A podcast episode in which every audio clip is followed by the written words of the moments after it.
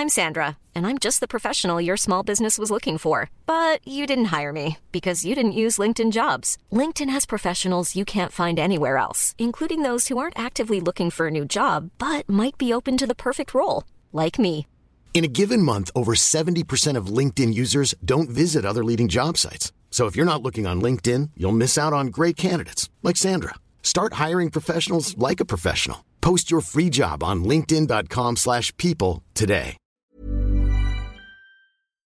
Bonjour à tous et bienvenue à vous pour Midi News. À peine commencé le second quinquennat d'Emmanuel Macron est-il déjà compromis? Tout va être bouleversé. Le fond, la forme, la méthode et la question qui se pose, le pays est-il désormais ingouvernable? Fini en tous les cas le président qui décide de tout. Exit le président qui joue à Jupiter. Bye bye le président qui a fracassé le paysage politique. Voici donc le premier jour du dur retour à la réalité pour le macronisme. Les ennuis commencent et ça promet à l'Assemblée nationale. Vous l'aurez compris, une large part de cette édition y sera consacrée. Dans l'actualité aussi, évidemment. Tout autre chose, nous parlerons du maire de Reims qui va porter plainte après une cérémonie officielle perturbée par un mariage bruyant. Et puis nous irons aussi, vous l'entendrez dans cette émission, à la rencontre de ce pharmacien agressé par un toxicomane. Il a exprimé son émotion et son ras-le-bol à notre micro. Voilà pour le programme, très chargé aujourd'hui, mais tout d'abord, le journal. Bonjour à vous, chère Nelly. Bonjour Sonia, bonjour à tous. On va évidemment commencer avec la composition définitive désormais de l'Assemblée nationale et cette répartition de sièges que je vais vous laisser euh, découvrir euh, à l'écran. Euh, vous voyez ce, ce camembert qui s'affiche et puis les réactions politiques, évidemment, ça continue au lendemain du scrutin. Marine Le Pen s'est exprimée d'ailleurs ce matin à Hénin-Beaumont. Elle tient à être présentée comme le premier groupe d'opposition de l'Assemblée nationale. Explication avec Gauthier Lebray. Marine Le Pen confirme qu'elle ne reprendra pas la tête du Rassemblement national pour se consacrer à la présidence de son groupe à l'Assemblée, un groupe de 89 députés, un record historique pour le RN. Leur dernier groupe, c'était en 1986, à l'époque du FN et de euh, la proportionnelle. Et c'est donc le premier groupe d'opposition à Emmanuel Macron aujourd'hui à l'Assemblée, puisque la NUPES va se subdiviser en plusieurs groupes.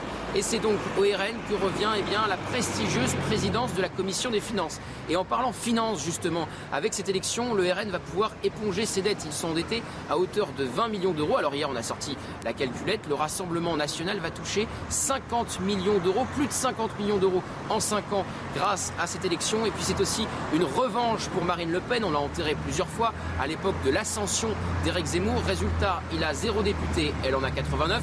On l'a enterré aussi au moment de l'alliance à gauche avec la NUPES. Résultat, Jean-Luc Mélenchon quitte l'Assemblée puisqu'il pas candidat à un nouveau mandat, tandis que Marine Le Pen va prendre la présidence du principal groupe d'opposition. Et ils n'ont pas traîné, hein, les nouveaux députés qui arrivent à l'Assemblée nationale. Bonjour Elodie Huchard, vous êtes euh, déjà sur place. Le moins qu'on puisse dire, c'est qu'il va être difficile, voire même impossible, de gouverner euh, dans ces conditions.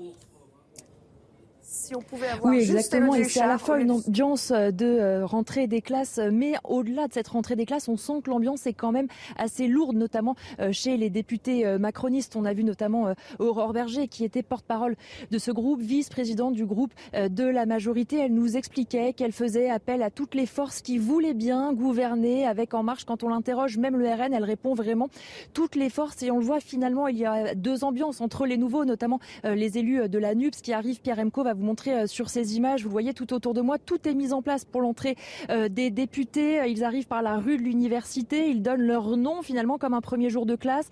Ensuite, ils vont passer euh, sous ces tentes, ce qui leur permet à la fois de passer les contrôles de sécurité. Ils récupèrent euh, leurs affaires, c'est-à-dire, vous savez, le badge euh, de député, la petite mallette de député. Et puis ensuite, ils ont tout un petit parcours à l'Assemblée, à l'intérieur, qui les mène jusqu'à l'hémicycle pour qu'ils découvrent leur nouveau lieu de travail. Donc on voit bien qu'il y a une grosse différence entre les députés de l'opposition qui sont ravis d'arriver, qui nous expliquent qu'ils ont hâte d'en découdre dans l'hémicycle, et puis ceux de la majorité qui comprennent que ces cinq ans risquent d'être très très longs. Merci beaucoup, Elodie Huchard. On va parler aussi de ces euh, 21 départements qui sont toujours en vigilance orange, 11 en vigilance canicule et 10 en vigilance euh, pour des orages.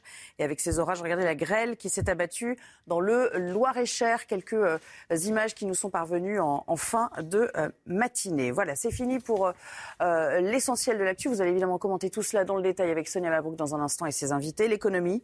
Avant cela, on va parler de la réforme des retraites. Ce sera le point le plus épineux dans les prochains mois de cette législature avec la nouvelle Assemblée. D'ailleurs, pourra-t-on se passer de cette réforme? C'est ce qu'on va voir avec Eric de Ridmaten.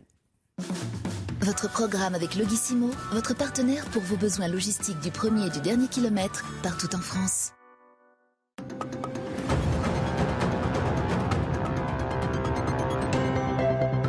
Oui, Nelly, vous avez raison, parce que la réforme des retraites, c'est vraiment le sujet phare hein, pour euh, cette prochaine législature. Alors repartir sur des déficits, oui, c'est ce qui arrivera si on ne fait pas cette réforme. Alourdir la dette, vous savez que la dette va augmenter avec les taux d'intérêt qui n'arrêtent pas de flamber.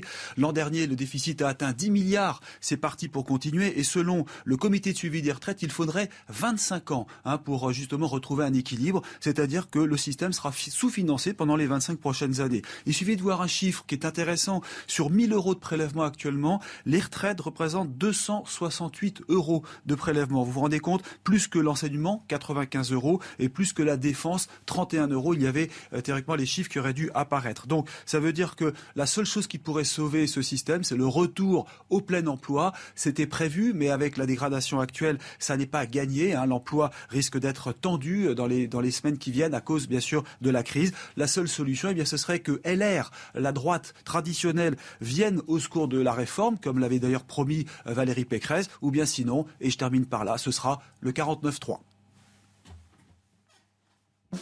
C'était votre programme avec Logissimo, votre partenaire pour vos besoins logistiques du premier et du dernier kilomètre partout en France. Ça promet, ça promet à l'Assemblée nationale. Les ennuis euh, commencent. Tout va être bouleversé. Le fond, la forme, la méthode et la question qui se pose est-ce que ce pays est encore ou l'est-il L'a-t-il été gouvernable? On va en parler avec nos invités. Maître Pierre Gentil est avec nous. Bonjour. Merci d'être là. Serge Grouard nous accompagne également. Maire LR d'Orléans. Manon Aubry, bonjour à vous. Bonjour. Et bienvenue, députée européenne NUP, la France Insoumise. Et Frédéric Descrozaille est là. Bonjour. Bonjour. Merci également de votre présence députés réélus ensemble du Val-de-Marne. Je voulais d'abord vous poser une première question. Si vous deviez résumer en quelques mots, Manon Aubry, euh, ce qui va maintenant arriver pour ce second mandat d'Emmanuel Macron et pour le pays surtout, que diriez-vous? Emmanuel Macron n'a pas la majorité pour gouverner. C'est simple, c'est arithmétique, c'est mathématique. Son projet, n'est pas largement partagé dans l'opinion publique française. Les Français ne veulent pas de la retraite à 65 ans. Ils ont voté majoritairement pour des groupes qui s'opposent à la retraite à 65 ans. Euh, et donc, euh, je pense que euh, ça veut dire quelque chose aussi du régime de la Ve République qui, on va sûrement en parler, à mon avis, arrive complètement à bout de souffle et va devenir ingouvernable. Et ça nécessite un changement institutionnel en profondeur. Mais le fait majeur d'abord, c'est qu'Emmanuel Macron n'a pas les coups des franches et qu'il va se souvenir qu'on ne peut pas écraser l'Assemblée nationale. En tout cas, faudra compter sur euh, nos 150 élus euh, de la NUP pour euh, faire entendre une voix différente qui porte la question notamment de la justice sociale et des fins de mois difficiles pour des millions de Français. Et donc vous répondez à la question que je posais d'emblée. La France est-elle ingouvernable? En tous les cas, on y a pris le chemin. Je ne crois pas que la France soit ingouvernable dans l'absolu. On n'a pas l'habitude de, devoir se parler, créer des coalitions. et de ce point de vue-là, la situation, elle est très intéressante. Euh, il va falloir. Intéressante, dites-vous. C'est un euphémisme pour pas dire que dans. Non, non, elle est vraiment intéressante. Je, non, non, ben, je, suis déçu du résultat. J'aurais effectivement préféré, dans le contexte qu'il y ait une majorité euh, absolue, mais cette majorité absolue le fonctionnement de la Ve République, de ce point de vue-là, je, rejoins en tout cas pour partie ce que vient de dire Manon Aubry. Euh, je l'ai déploré dans le mandat mandature précédente. J'avais produit une web série qui s'appelle Législateur.tv avec Alain Lambert pour le déplorer. C'est-à-dire qu'il y a pour mettre de l'intelligence collective là où il n'y en a pas ou plus, et c'est quand même beaucoup le cas de l'Assemblée, il est nécessaire effectivement de faire évoluer les institutions, mais c'est vrai qu'entendre, je vous entends, mais entendre le mot compromis aujourd'hui, alors que pendant cinq ans, et ce n'est pas un avis, hein, on a un président, c'était un fait, qui décidait de tout, qui a théorisé, bah, si une présidence jupitérienne, c'est non, mais c'est heureux de vous l'entendre dire aujourd'hui. Pardonnez-moi de me contredire, je ne crois pas. On personnalise trop les choses. Penser qu'en France, dans un pays aussi complexe, avec des situations très complexes, le chef de l'État est au courant d'absolument tout et de décide de tout, c'est faux. C'est à chacun de prendre ses responsabilités. Il, il, définit des caps. Et sur cette base, dans le contenu des textes, sur la façon dont nous discutons, dont nous nous écoutons ou pas, et donc, on, on difficile de réécrire l'histoire du, précédent quinquennat, je vous le dis très sincèrement. Oui. il décide de tout. Il a décidé de tout. Il a même théorisé. Ça ne veut pas dire que c'était pas bien, euh, monsieur le député. Mais... Vous allez nous dire comment vous allez faire. On va faire un tour de table. On va poursuivre. Maître. Oui. Ah bah... Compromis. C'est le maître mot, si je puis dire. compromis, euh, oui. Euh, Mais avec qui? C'est quand même la question. C'est-à-dire, euh, avec la NUPES, euh, je pense que ça va être compliqué. Avec le Rassemblement national aussi. Avec les Républicains, ils ont fermé la porte. Alors bon, certains peuvent peut-être passer, mais ça ne suffira peut-être pas à faire une majorité. moi, je, ne sais pas ce qui va se passer dans une semaine. Là, il doit y avoir dans les couloirs de l'Assemblée, dans tous les ministères, ça doit bouger beaucoup pour essayer de, de, trouver une coalition. Mais en tout cas, là, ce qui est sûr, euh, c'est que c'est un, enfin, pardon, je vais utiliser un grand mot, j'ai pas l'habitude d'être hyperbolique, mais c'est un séisme. Hein. C'est un séisme politique, institutionnel. Pensez bien, euh, c'est la première fois, alors non pas la première fois qu'un président a une majorité relative, c'était déjà arrivé, mais à ce niveau-là, et surtout, surtout, il n'y a aucune majorité. Qu'est-ce que vous y voyez Une fois que vous l'avez décrit, est-ce que c'est pour vous une sorte, faire attention au mot, de crise de régime ou alors au contraire, c'est une respiration démocratique avec un Parlement qui ressemble finalement aux Français à leur volonté? Ça, alors, ça traduit, je, alors, c'est peut-être une crise de Je ne sais pas encore. Je ne sais pas encore. Euh, peut-être effectivement que les institutions de la Ve République sont inadaptées. À mon avis, c'est pas les institutions, c'est la pratique.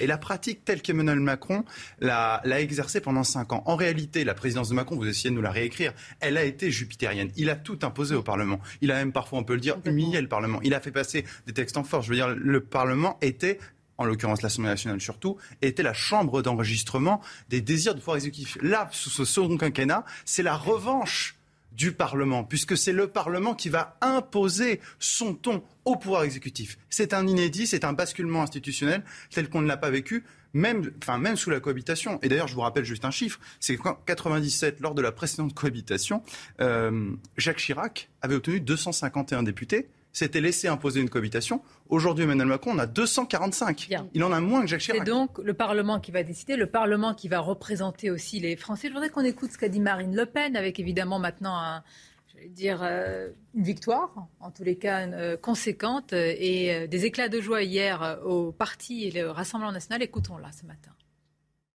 Que Emmanuel Macron va pouvoir faire ce qu'il veut Non, la réponse est non. Clairement, ce, matin, c'est non.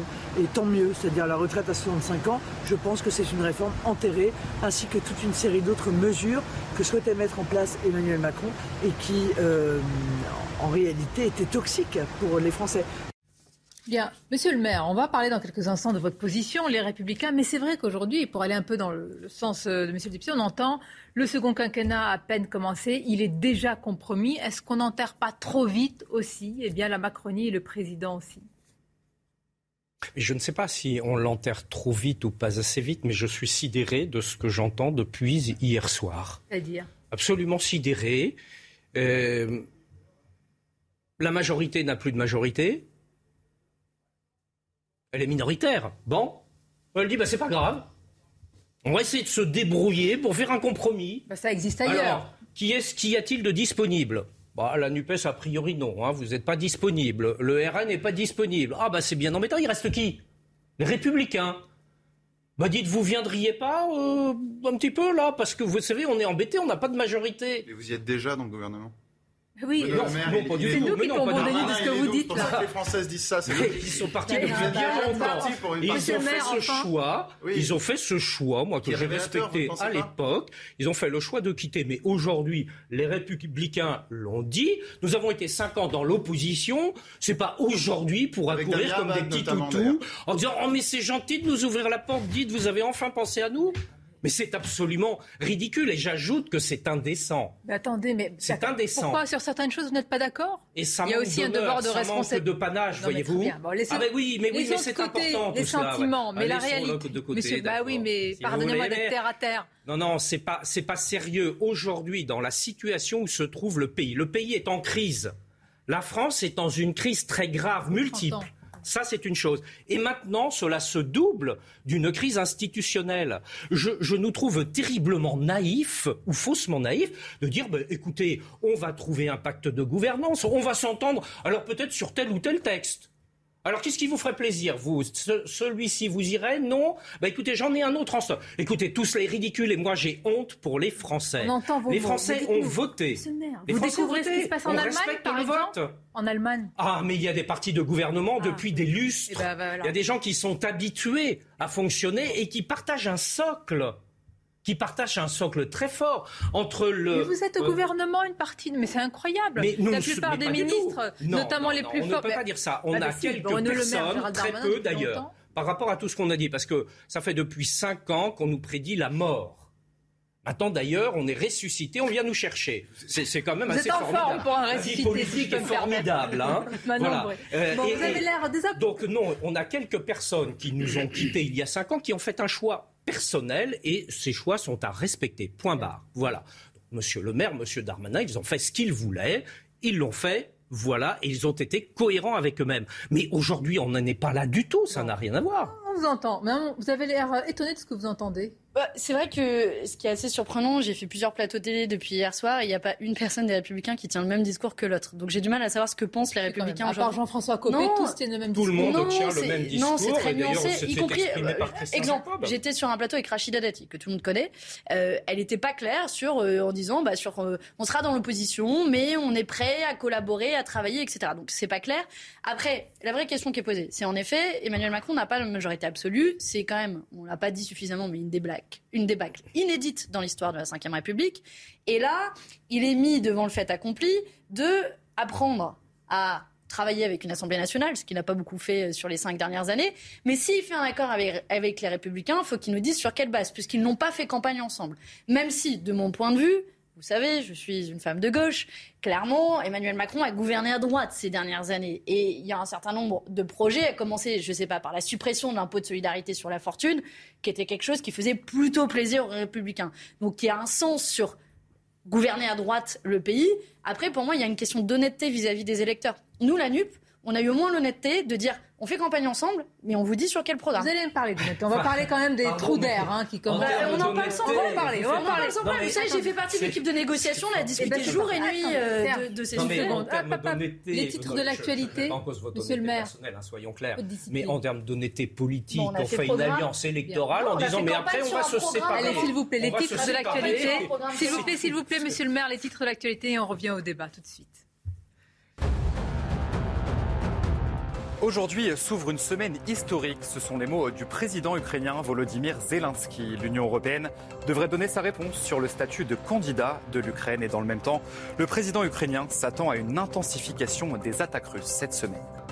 Un vote historique en Colombie. Gustavo Petro devient le premier président de gauche de l'histoire du pays. Nous nous engageons à un changement véritable, a lancé le sénateur de 62 ans juste après sa victoire. Gustavo Petro a donc l'ambition de changer un pays en crise. Gabriela Papadakis et Guillaume Cizeron vont faire une pause. Les champions olympiques français de danse sur glace ne ferment pas la porte à une reprise de la compétition dans un an. Les deux patineurs manqueront notamment les mondiaux de 2023 au Japon. Retour au débat. On parlait des, trous d'air justement et des difficultés. Écoutons euh, Alexis Corbière, ce qu'il dit sur la suite et ce qui peut se passer notamment avec les communistes. Le score du Front National, il y a un responsable ou des responsables c'est l'équipe qui dirige aujourd'hui la Macronie. Dans 61 duels où nous étions face au Front National, dans 57 cas, il n'y a pas eu de prise de position claire qui disait qu'il ne fallait pas une voix pour le Front National. Madame Le Pen peut dire merci Macron, leur irresponsabilité, qui s'incarne notamment de manière grossière dans un personnage, M. Blanquer, qui a été défait dès le premier tour et qui a renvoyé tout le monde au dos. Quand vous faites chauffer la colle, si je puis me permettre, en expliquant que les idées que je porte sont les mêmes que celles du Front National, voire même pire, des fois, ça a été dit de la part de certains, cela fabrique 89 députés du Rassemblement National. C'est un bilan de M. Macron. Cet homme a été élu au second tour pour faire barrage au Rassemblement national. Aujourd'hui, leur stratégie folle, qui est visée à nous diaboliser pendant des semaines pour nous empêcher de progresser. Macron, quelque part, est, euh, comment dirais-je, le, promoteur euh, du Rassemblement national. ne comprend pas l'intérêt, en particulier de Fabien Roussel ou même de David Cormont, de se marginaliser par rapport à ce qui a été fait. Quand on se marginalise, on est marginal. Moi, ce que je vois, c'est qu'il y a 90 députés qui ont été emportés grâce à une stratégie que nous avons mis en œuvre. Non mais pardon, quelle est la stratégie alternative qui est proposée par les gens que vous venez de citer, si ce n'est de rentrer dans une cabine téléphonique, voire n'avoir aucun député? Moi, les donneurs de leçons, si on les écoutait, il y avait zéro. Donc que ce soit Fabien Roussel, dont je ne comprends pas parce que moi j'ai passé ma soirée avec des communistes, ce qu'il dit n'est pas au diapason de ce que disent les communistes. C'est du rousselisme, c'est pas du communisme. Et je vois pas l'intérêt de le faire à ce stade. Bah déjà, ça commence à se craqueler. Non, non, ça se craquelle pas du tout. Il y a une position qui est bah, dynamique et qui est celle que nous avons tous portée, et il y a une voix dont je ne vois pas très bien l'intérêt. Donc vous demandez à Fabien Roussel David je Clermont de se Rien, je lui demande rien. Bon, on va s'arrêter sur les craquements éventuels de la NUPS. Mais tout d'abord, euh, Frédéric Descrozailles, est-ce que vous êtes le moteur, c'est ce que semble dire Alexis Corbière, euh, le moteur du Rassemblement national? Là où on a vraiment échoué, c'est de redonner du sens à la politique et de redonner envie de politique. alors que c'était un vrai espoir en 2017. Donc ça c'est clair. Après qu'il y ait un groupe de 90 députés Rassemblement national à l'Assemblée, au fond c'est juste normal. Ah. Je le déplore, mais c'est normal. c'est de la proportionnelle de fait. Exactement, on peut le dire comme ça. Ce que je déplore quand même, c'est le niveau de l'abstention. Et la démonétisation des législatives, c'est un problème qui n'a pas fait campagne des institutions. Je pense que le quinquennat était une sottise et que de mettre les législatives à ce point-là dans la dépendance de la présidentielle, je pense que c'était vraiment une erreur. Donc c'est des points sur lesquels il faudrait pouvoir euh, avancer et réfléchir ensemble. Mais, qui ensemble C'est qui Est-ce que c'est le Rassemblement national? Est-ce que vous pourriez, vous, euh, faisant partie de la majorité présidentielle, dire demain, oui, euh, banco, sur certaines choses, moi je peux avancer avec des députés Rassemblement national sur certains points particuliers des, contenus de texte, oui, on peut, on, peut, on peut apprendre à discuter en dépersonnalisant les enjeux. Moi, entendre parler de roussellisme et à ce point-là d'Emmanuel Macron, prenons nos responsabilités. Je, je l'ai dit pendant la mandature précédente, on n'a pas été bon dans la relation avec, les, avec les oppositions, c'est vrai. Et c'est vrai que cette majorité depuis cinq ans, pour un tas de raisons, et notamment parce que nous étions beaucoup cornérisé, que c'était assez hystérisé. On n'a pas su suffisamment écouter. Il y a des amendements qui étaient intelligents, qui venaient des oppositions, qui étaient réécrits. On, on les dépose nouvelles. Mais ça, je, dis, mais vous ça, croyez vraiment que c'est le message responsable de ça c'est à nous, les représentants de la nation, de prendre nos responsabilités. Et oui, nous devons apprendre à un petit peu mieux discuter. Et il y a des points sur lesquels il peut se dégager des majorités sans que ça soit la trahison d'identité et d'étiquette. Vous avez l'air. Je, je sens consterné. je suis fasciné, on a changé de monde. Hein. Ah non, consterné, non. Ah non, changer de monde, on a beaucoup changé. C'est toujours l'ancien monde. Hein, le nouveau monde, on nous l'avait promis. C'est le monde d'avant, avant-hier, le monde de la Quatrième République, le monde des alliances avec plein de petits partis, euh, euh, le monde des compromis. Je veux dire, là, c'est extraordinaire. Moi, ce que j'entends comme. Je, heureusement qu'on vous a annoncé comme député de la République en marche, parce que je ne vous aurais pas cru. Je veux dire, pendant cinq ans, euh, effectivement, il n'y avait pas de compromis au niveau de l'Assemblée. Euh, tout se dirigeait de manière verticale au niveau du président la République.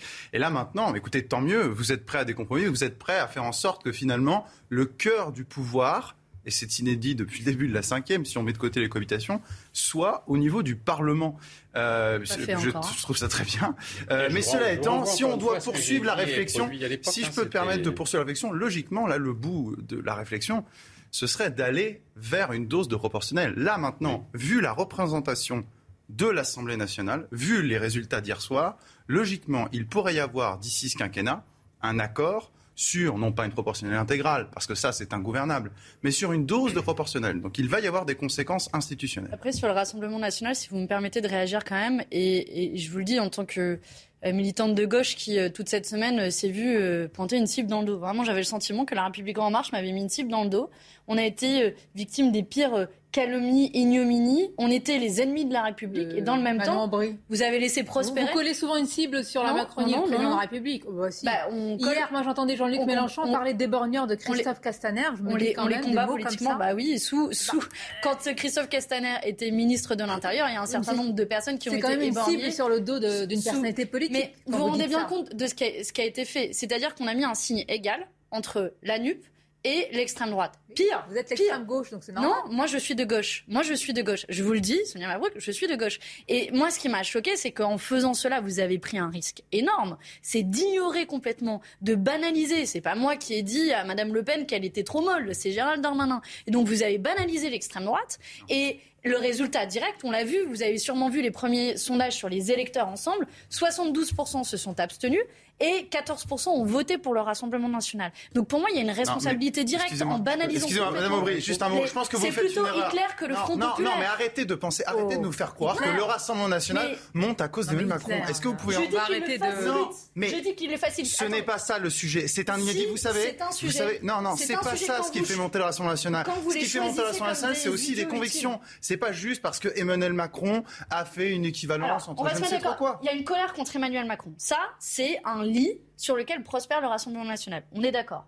Et donc, ce que je dis, c'est que, euh, si vous voulez, pendant ces dernières semaines en particulier, la République en marche a mis des petites graines qui ont prospéré en faisant de nous des amis de la République, en n'ayant pas des consignes claires dans l'entre-deux tours, alors que nous étions très clairs sur pas une voix contre le Rassemblement national, et en banalisant les idées d'extrême droite qui font que aujourd'hui elles sont complètement normales, y compris dans ce qu'elles détiennent Ce n'est pas la faute d'Emmanuel Macron, en fait. Si, c'est une responsabilité. Un phénomène de société. Je vous dis que c'est une responsabilité que détient Emmanuel Macron. Autrefois, euh, des, des, camps de, de, du centre ou de la droite auraient été extrêmement clairs sur la barrière qui les sépare. Oui, mais le monde a changé en 30-40 ans. Bah, c'est pour le ça monde que a je, changé, la France je, a changé. Je le déplore en ayant fait de nous, des ennemis de la République. Je pense qu'il s'est trompé d'adversaire et de cible. Mais pardonnez-moi, il aurait fallu faire du Rassemblement national un ennemi de la République. Le parti n'est pas interdit hein, dans cette. Non, mais moi je pense que le Rassemblement national n'est pas dans le champ de la République. Ça, j'ai pas de problème à le dire. Qu'est-ce qui est dans le champ de la République? C'est le premier parti d'opposition aujourd'hui. Qui décide de ça? C'est un jugement politique. Je vous l'accorde. C'est C'est un jugement qui est politique. Et demain, vous déciderez d'interdire le Front National. Vous êtes d'accord avec moi que la cible numéro une qui a été faite cette semaine par la Macronie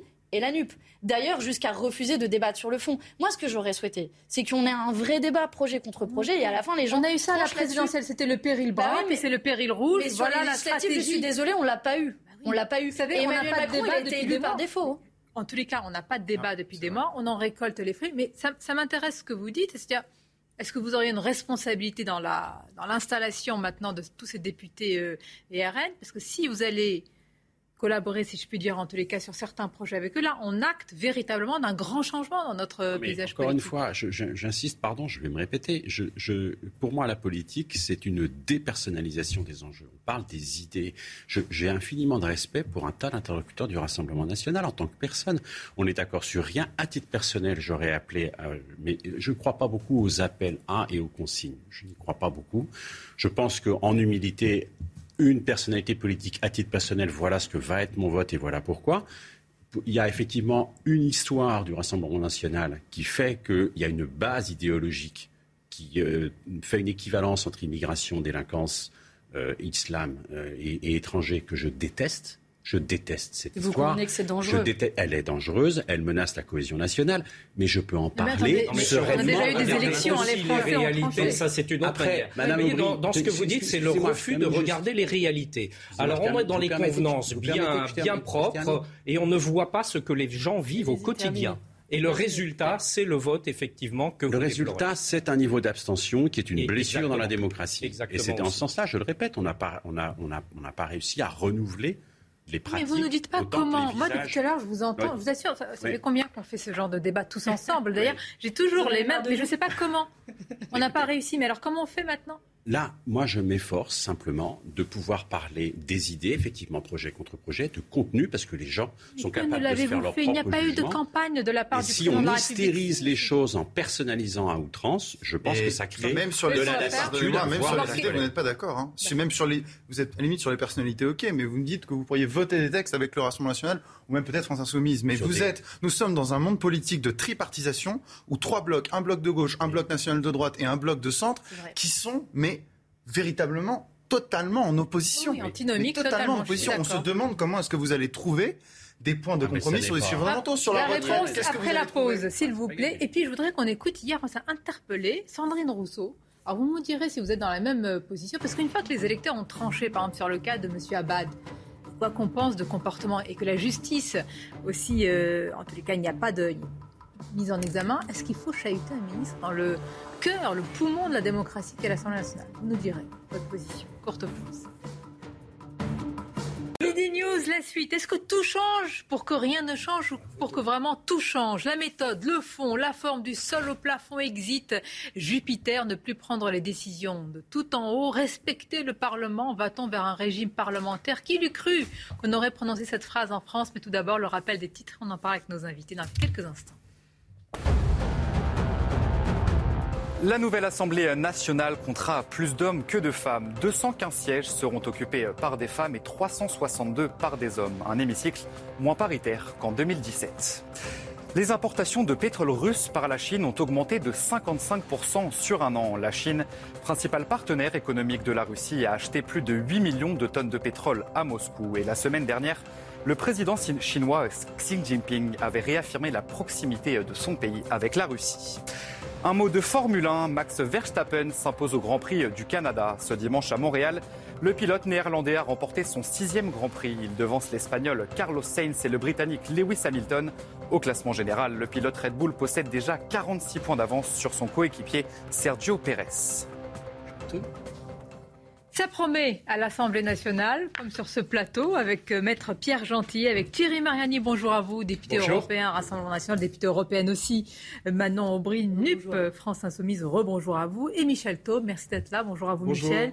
Journaliste, fondateur du site Opinion Internationale. Beaucoup de choses à voir, mais je voudrais tout d'abord, parce qu'hier ça m'a interpellé, pas seulement moi, je voulais faire réagir Manon Aubry à la phrase de Sandrine Rousseau, parce qu'elle dit quand même beaucoup de choses sur ce qui va se passer dans cette Assemblée nationale. Ça va être un vrai, une vraie marmite, peut-être aussi un peu frondeuse et même turbulente. Écoutons Sandrine Rousseau sur Damien Abad. Elle a annoncé hier un chahut comme il n'y en aurait jamais eu, comme il n'y en aura jamais en tous les cas, lorsqu'il voudrait s'exprimer à l'Assemblée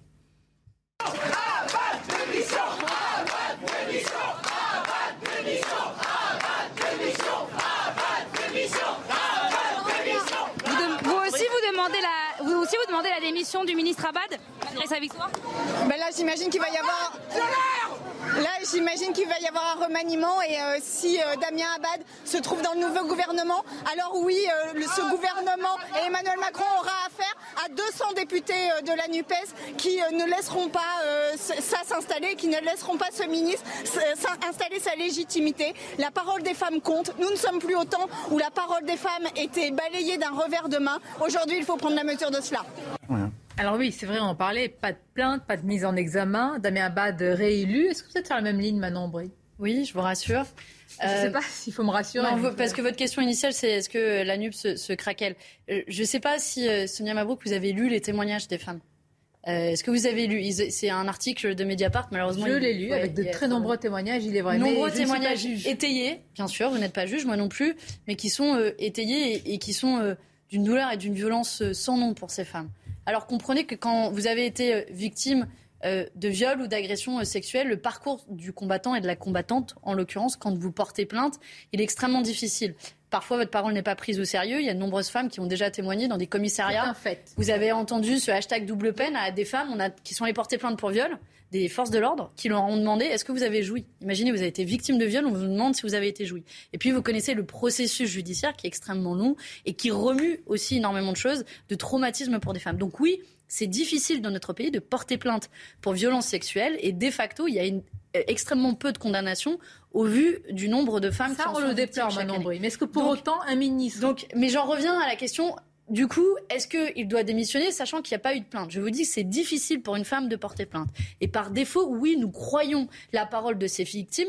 Qui plus est, quand il y en a plusieurs, imaginez la coïncidence pour que ces faits soient concordants et qu'il y ait autant de témoignages. Et par ailleurs, même pour M. Abad, ce sera plus simple pour lui de se défendre en dehors du gouvernement et de ne pas. Si on et de ne pas... Ça, euh, bah, moi, on est en 2022 et j'en ai marre que la parole des femmes ne soit pas prise faut au sérieux aussi, hein. dans notre pays. et je connais beaucoup trop de femmes qui ont renoncé à porter plainte parce qu'elles ont peur, parce qu'elles ne sont pas prises au sérieux. Et donc je veux dire à ces femmes qu'on les croit. Et la moindre des chances pour ce gouvernement est de dire on vous croit et par précaution, on demande à M. Abad de quitter le gouvernement.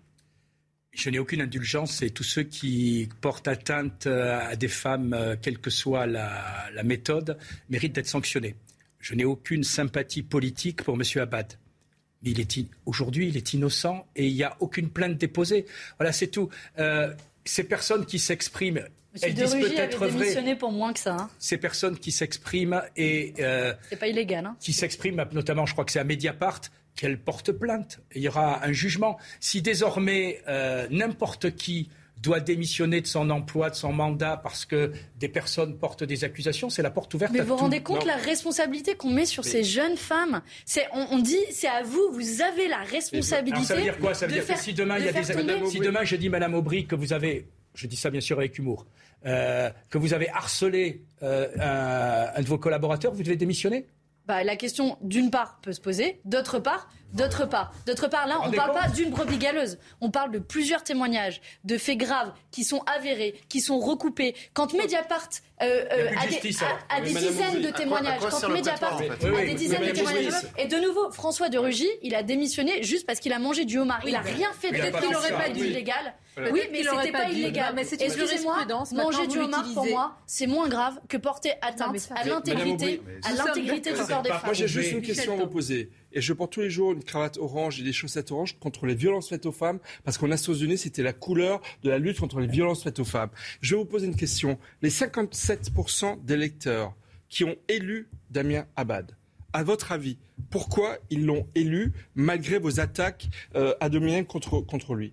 Pourquoi? Je veux vous dire, ce que vous êtes en train de faire, la multiplication, la multiplication des dénonciations, la multiplication de dénonciations calomnieuses, comme le fait Sandrine Rousseau, est en train de desservir, est en train de desservir votre noble cause, parce que justement vous dépassez les lignes rouges. Dans les électeurs, les électeurs, les électeurs de Monsieur Adbad ont tranché la question.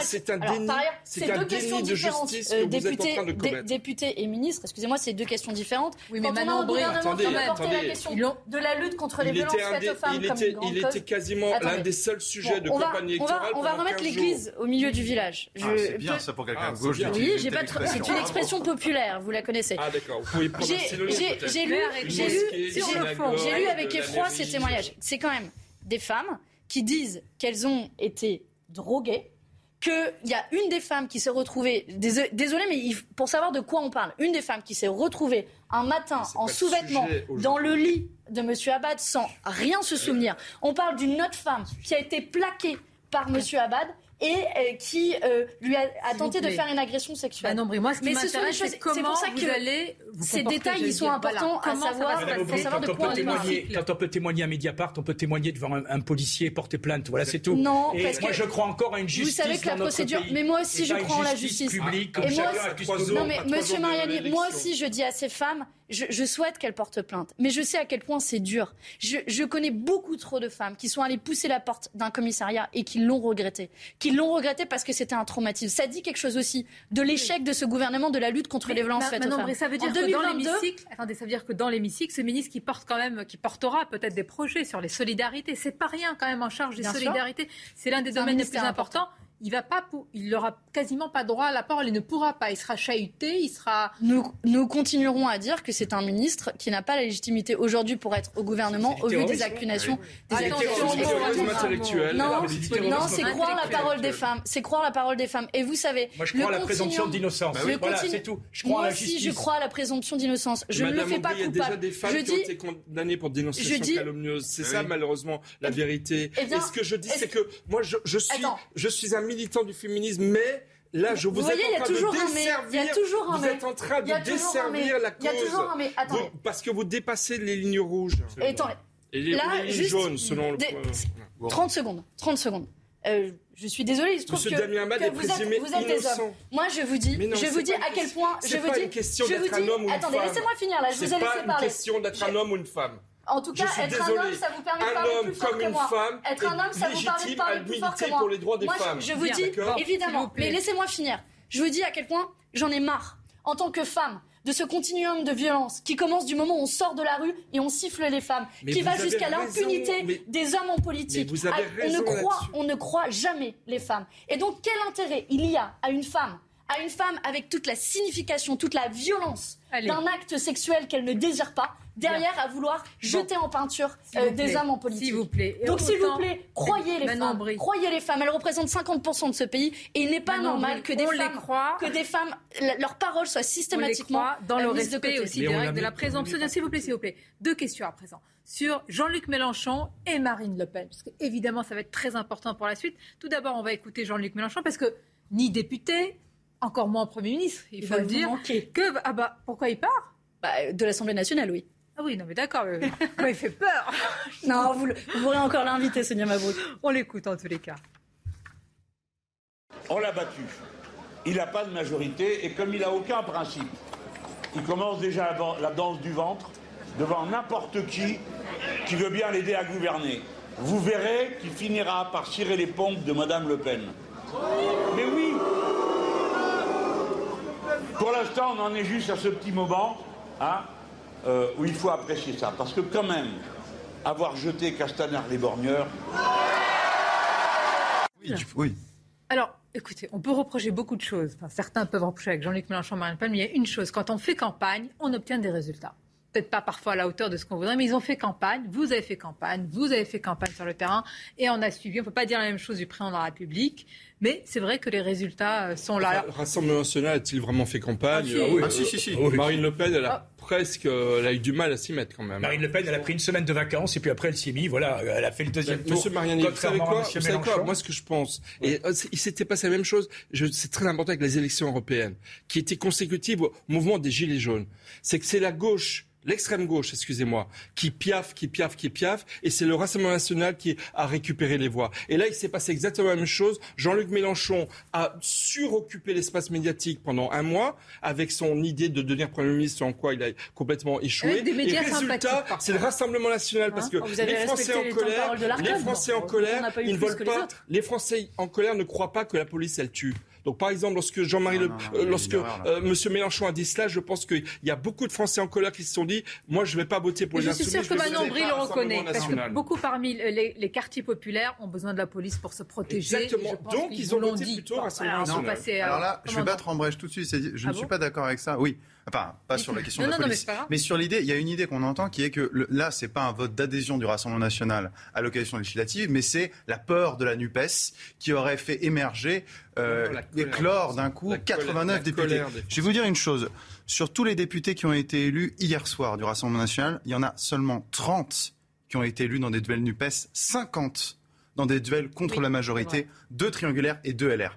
Donc c'est bien plus profond que ça. Ce n'est pas simplement une histoire de peur de la vague rouge ou des, non, des bolcheviques qui arriveraient. non, non, non, mais colère certes, mais quand on regarde dans les circonscriptions, on se rend compte qu'il y a un phénomène de fond. Ce phénomène de fond est dû aussi sans doute à un certain nombre de thématiques qui ont été évoquées à l'occasion de l'élection présidentielle.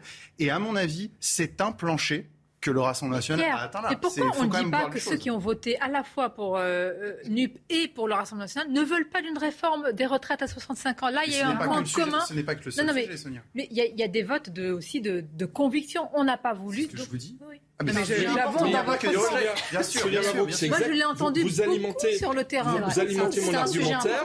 Vous alimentez mon argumentaire. Il y a des points communs entre la NUPS et le Rassemblement national, notamment sur les retraites. Et mais je dis que les électeurs, plutôt que de voter pour les insoumis qui, encore une fois, votre résultat est décevant par rapport à vos espoirs. il y a une déception par rapport à vos espoirs. On, préférait voter pour le Rassemblement national parce que parce qu'il y a à la fois il y a à la fois un projet social, il y a un projet sécuritaire que vous n'avez pas, et donc pour les Français en colère, c'était pas par rapport à la NUP, c'est par rapport à la colère sociale, politique, morale qu'expriment les Français que le Rassemblement national a été. On n'a pas la majorité, mais plus 90 élus, c'est quand même la progression la plus importante. Je vais donner la parole. Mariani sur le 90 élus, s'il vous plaît, mais tout d'abord le rappel de l'actualité et ensuite Thierry Mariani. Le grand oral du baccalauréat débute aujourd'hui. Plus de 700 000 candidats sont convoqués pour cette épreuve expérimentée pour la première fois l'année dernière. 20 minutes de présentation et d'échange avec un jury. Bonne chance donc à tous les candidats. À Pantin, près de Paris, un pharmacien a échappé à un vol ce dimanche matin. L'homme de 65 ans a dû faire face à un toxicomane particulièrement violent qui tentait de lui dérober sa caisse. Heureusement, le pharmacien n'a pas été blessé mais se trouve toujours dans un état de choc. L'Autriche va réactiver une centrale à charbon, une décision qui intervient face à la baisse de livraison de gaz russe. L'objectif est qu'elle puisse produire de l'électricité en cas d'extrême urgence. Bon, vous avez le sourire. Oui, bien sûr, avec euh, quasiment 90 députés, on a le sourire. Après, euh, c'est vrai que... Qu'est-ce que vous allez en faire de ce sourire?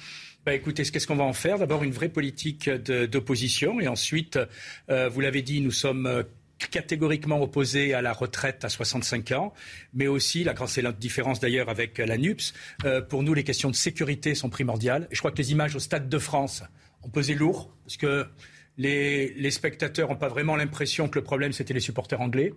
Euh, je pense aussi que les questions migratoires euh, ont pesé.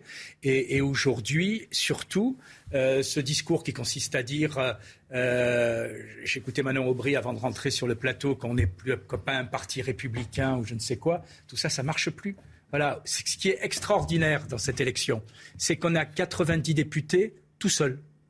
Nous, personne nous a aidés. Nous, on n'a pas fait d'alliance avec un parti communiste finissant, un parti socialiste moribond et des écologistes hésitants. La République en marche vous a fait la courte échelle un petit ah peu. Bah, écoutez, euh, ça fait des années qu'on explique qu'on n'est pas fréquentable, qu'on est des dangereux, euh, je ne sais quoi. Plus de 40% des Français ont voté pour Marine Le Pen au présidentiel. Est-ce que vous croyez qu'il y a 42% de fascistes en France? Et aujourd'hui, on a le premier groupe d'opposition. On a le premier groupe d'opposition euh, à cette heure-ci. On verra si vous si vous La NUP fait 150 élus, il va falloir en trouver beaucoup dans la nuit. Bah, hein, écoutez, non, mais 151 jusqu'à 90 à 150 fait 60. Oui, non, attendez. Euh, ne jouez pas sur les mots. Vous savez très bien que vous n'aurez pas un groupe avec 150. J'ai déjà entendu le Parti communiste prendre un peu de distance. Ça vous a que vous êtes. Ça vous a pas échappé qu'on a fait une campagne en commun et qu'on avait un candidat commun dans chaque circonscription. Ça m'a pas échappé. À la France insoumise, on n'avait pas 577 Il paraît que ça se craquelle, ça craquelle. Ça craquelle. Vous savez pourquoi ça craquelle pas, euh, Sonia Mabrouk C'est nouveau. Oui, non, craquelle, cracote. C'est parce que la, force de la NUP, c'est quand même son programme. On a 650 mesures. C'est le vôtre. La force de la NUP, c'est le programme, commun. C'est le celui de Jean-Luc Mélenchon. Exemple. J'ai négocié le programme sur les questions européennes. Et je peux vous dire, ça a été une négociation euh, euh, dure parce que ça fait 15 ans qu'on parlait de voix divergentes sur les questions européennes et on a pu se réunir en disant, écoutez, là, l'Europe libérale telle qu'on la connaît, il faut rompre avec ces règles-là. Comment on se met d'accord pour ne pas respecter certaines règles européennes? C'est ça notre projet. On s'est mis d'accord. En l'espace de 15 jours en plus. Je sais pas si on se rend compte de, Vous allez voter comme les écologistes au Parlement européen, je vais vérifier. Hein. Ah bah, vérifier d'ailleurs ah. euh, sur le paquet climat la semaine dernière. par exemple, on a voté ensemble. On, a, on a voté très régulièrement. Et sur les, vous allez voir que M. Roussel va devenir radioactif en parlant de nucléaire par rapport à la nuque. Mais non, mais, mais, c'est ça aussi qui fait non, la vous connaissez, vous interrogez depuis longtemps, vous avez des convictions et M. Roussel en a d'autres. C'est ça ce qui est bien. Non, mais M. Roussel, comme Manon Aubry, comme euh, je sais pas, Mathilde Panot, Adrien Quatennens ou François Ruffin qui vont siéger à l'Assemblée nationale, ils vont siéger et ils sont élus sur un mandat qui est politique, qui est un programme. Mais non, mais, mais, sinon, on ment en français. Si on se bat dans la campagne pour la retraite à 60 ans et qu'on arrive à l'Assemblée, on dit oh finalement la retraite à 65 c'est sympa. Vous avez été élu sur ce programme et donc on va le respecter. Sinon les gens ils nous dégagent. la revanche ces élections législatives. Je vais être euh, parler d'autre chose, c'est un peu la revanche sur le monde postmoderne, pardon. C'est-à-dire que Emmanuel Macron nous avait dit la politique, ça n'existe plus, c'est une affaire de bonne gestion, de compétences. Qu'est-ce qu'on voit? On voit que d'un coup, les idées reviennent parce que ceux qui ont fait campagne sur des lignes claires, qu'il s'agisse du Rassemblement national ou effectivement de la NUPES, sont ceux qui ont produit les percées électorales auxquelles nous assistons depuis hier soir. Donc c'est le retour de la politique, à l'inverse de ceux qui nous ont dit c'est une affaire de gestion comme Emmanuel Macron, ils sont renvoyés, mais renvoyés au calendrier grec. Et, et une dernière chose pour vous dire aussi que je rebondissais à ce qui, dit tout à, qui était dit tout à l'heure, pardon, je parle vite, mais il y a beaucoup de choses à dire, c'est que là, ce qui s'est passé à l'occasion de ces élections législatives, c'est vraiment que le Front républicain a beaucoup de plomb dans l'aile. Parce qu'il y a des... Ah non, mais là, n'existe plus. Ça, ça... Non, mais là, vraiment, on en a la démonstration. on peut... Non, mais non, que vous avez... Un député RN élu dans l'Essonne, un député RN élu dans l'Allier... Avignon. Avignon. Qui aurait imaginé ça? Personne. Le, le Front républicain a fonctionné 20 ans. 2002-2022. 2002, Jean-Marie Le Pen au deuxième tour présidentiel. Là, vous avez 90 circonscriptions en, France où il y a une majorité aujourd'hui qui a donné. Il y a un moment, on a cru l'illusion du Front républicain, maintenant c'est terminé. Là, le Front républicain, effectivement, c'est terminé. Et donc, du coup, c'est la grande surprise de cette élection. Pour moi, il y a deux grands perdants. Ah, non, non, on doit marquer une pause. Et je dois libérer ma nombrie parce que euh, vous nous faites des infidélités. Je ne voudrais surtout pas qu'on la libère. Oui, mais je reviendrai. Bon. On continuera à parler de fond et de débat. Mais toujours, vous voyez, et vous vous retrouvez toujours au Parlement. On va se retrouver euh, cette semaine, on a une mini-session. Et parfois, ça vous arrive de voter pour les. Euh, Beaucoup plus souvent qu'eux. Et vous pouvez compter. Mais on vous apprendra au Parlement européen comment on fonctionne avec un, Parlement qui n'a pas de majorité et qui euh, travaille. J'adore, on vous apprendra. Mais les Français seront pas. Non, pas vous. Non, mais si. Pas vous, celui vous apprendre. Non, euh, toute humilité. C'était pour Emmanuel Macron. Quelque chose de très positif. Mais on vous montrera comment les amis de Macron, les écologistes et les socialistes votent ensemble. Non, mais avec ce retour du Parlement, c'est très important parce qu'il y a fait dix années dans, sur une chaîne parlementaire, le travail du Parlement est très important. Les rapports qui sont pas suffisamment et cela nous permet de replonger là-dedans. d'avoir deux députés européennes anti-Union européenne qui donnent une leçon d'Europe. Je ne suis pas anti-européenne. On l'a écrit pour une autre C'est pas vrai. C'est pour une autre C'est un morceau de papier sur lequel on Alors si les programmes sont un morceau de papier, pourquoi on fait de la politique Des fois, beaucoup de Français se le demandent. La suite de votre édition, le roi est-il nu? Trop d'arrogance, trop de petits calculs, trop de silence, trop de jeux de cache-cache avec les électeurs. Emmanuel Macron porte-t-il une lourde responsabilité dans cet échec hier? Et puis nous verrons ce qui va se passer. Est-ce qu'il y aura des majorités d'idées, d'opportunités pour faire passer certaines réformes?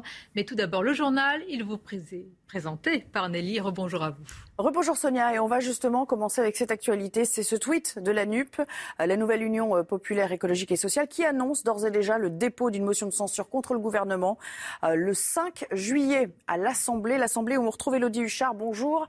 Les débuts de cette législature s'annoncent difficiles.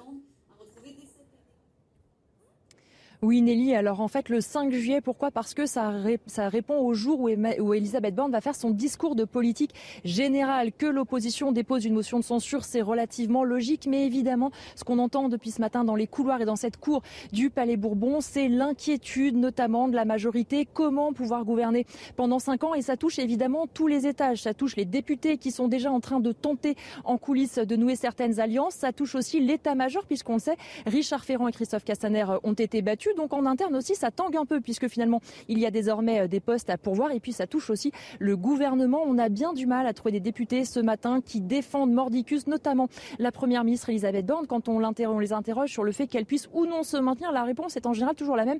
On verra bien, ça n'est pas à nous de décider. On voit donc finalement ce climat politique, cette, cette incertitude autour des cinq années à venir touche aussi et surtout la majorité et même la première ministre. Merci beaucoup, Elodie Huchard. Et puis ce matin, Marine Le Pen s'est exprimée à Hénin-Beaumont dans le Pas-de-Calais. Elle tient à être présentée comme le premier groupe d'opposition à l'Assemblée nationale et de ce fait, donc, euh, obtenir les responsabilités qui, selon elle, lui sont dues. Je vous propose de l'écouter. Nous demanderons tout ce à quoi nous avons droit tout euh, ce qui aurait été accordé au premier groupe d'opposition à l'Assemblée nationale.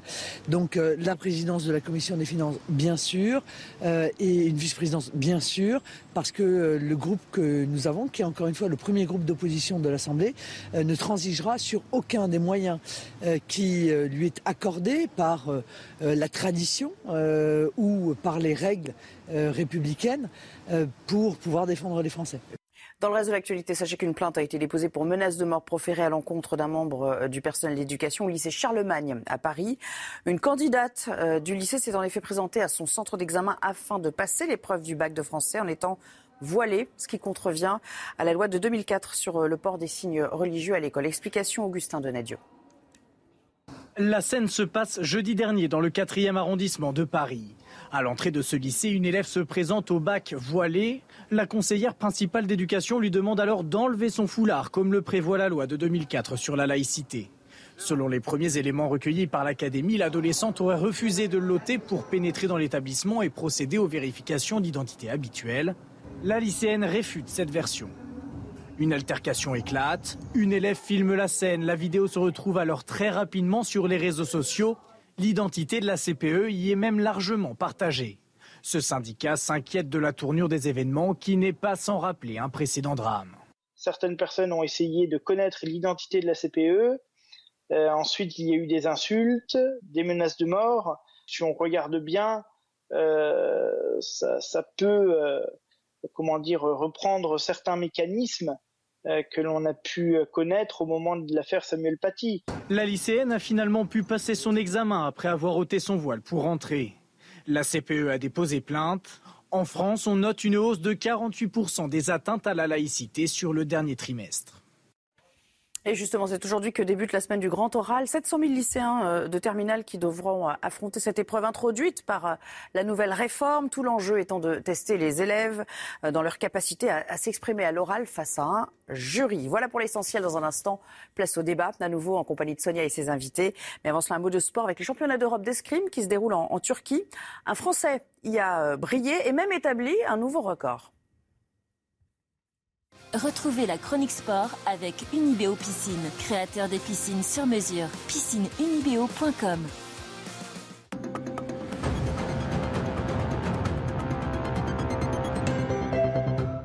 Une médaille d'or est le chiffre 4, comme le nombre de sacres de Yannick Borel, premier épéiste à réaliser une telle performance. Le Français de 33 ans l'a emporté haut la main en finale, 15 touches à une face au Néerlandais Tristan Tullen.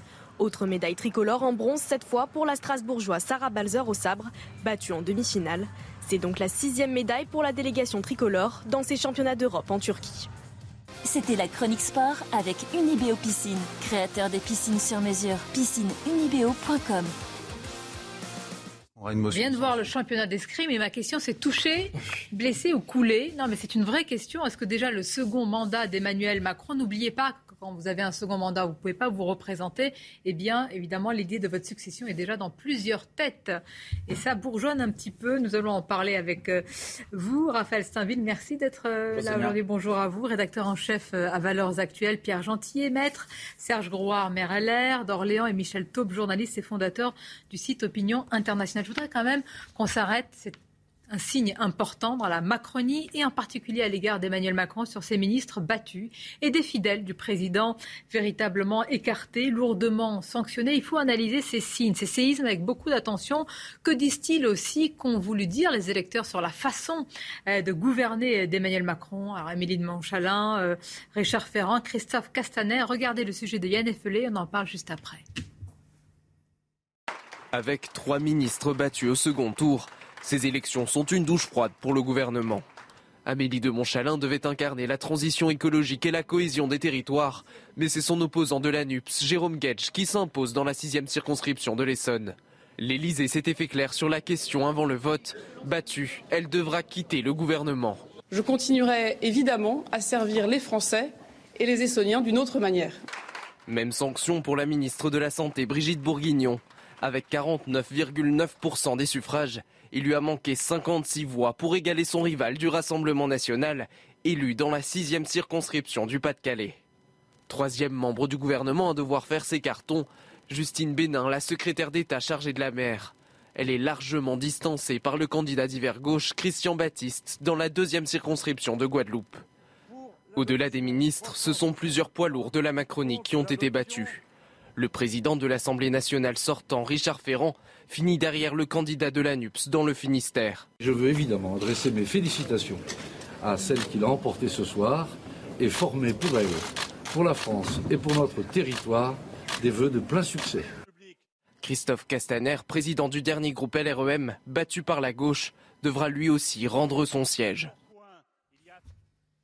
Raphaël il faut se rendre compte hein, véritablement de, j'allais dire, de traumatisme du séisme pour le président, même personnellement, par rapport à certaines de ses personnalités comme Christophe Castaner ou Richard Ferrand. Oui, parce que c'est euh, le cœur de la Macronie originelle qui est, qui est touché. Euh, Richard Ferrand, euh, Castaner sont vraiment des, des intimes du président. L'un était président de l'Assemblée nationale, l'autre président du groupe à l'Assemblée nationale après avoir été ministre tous les deux.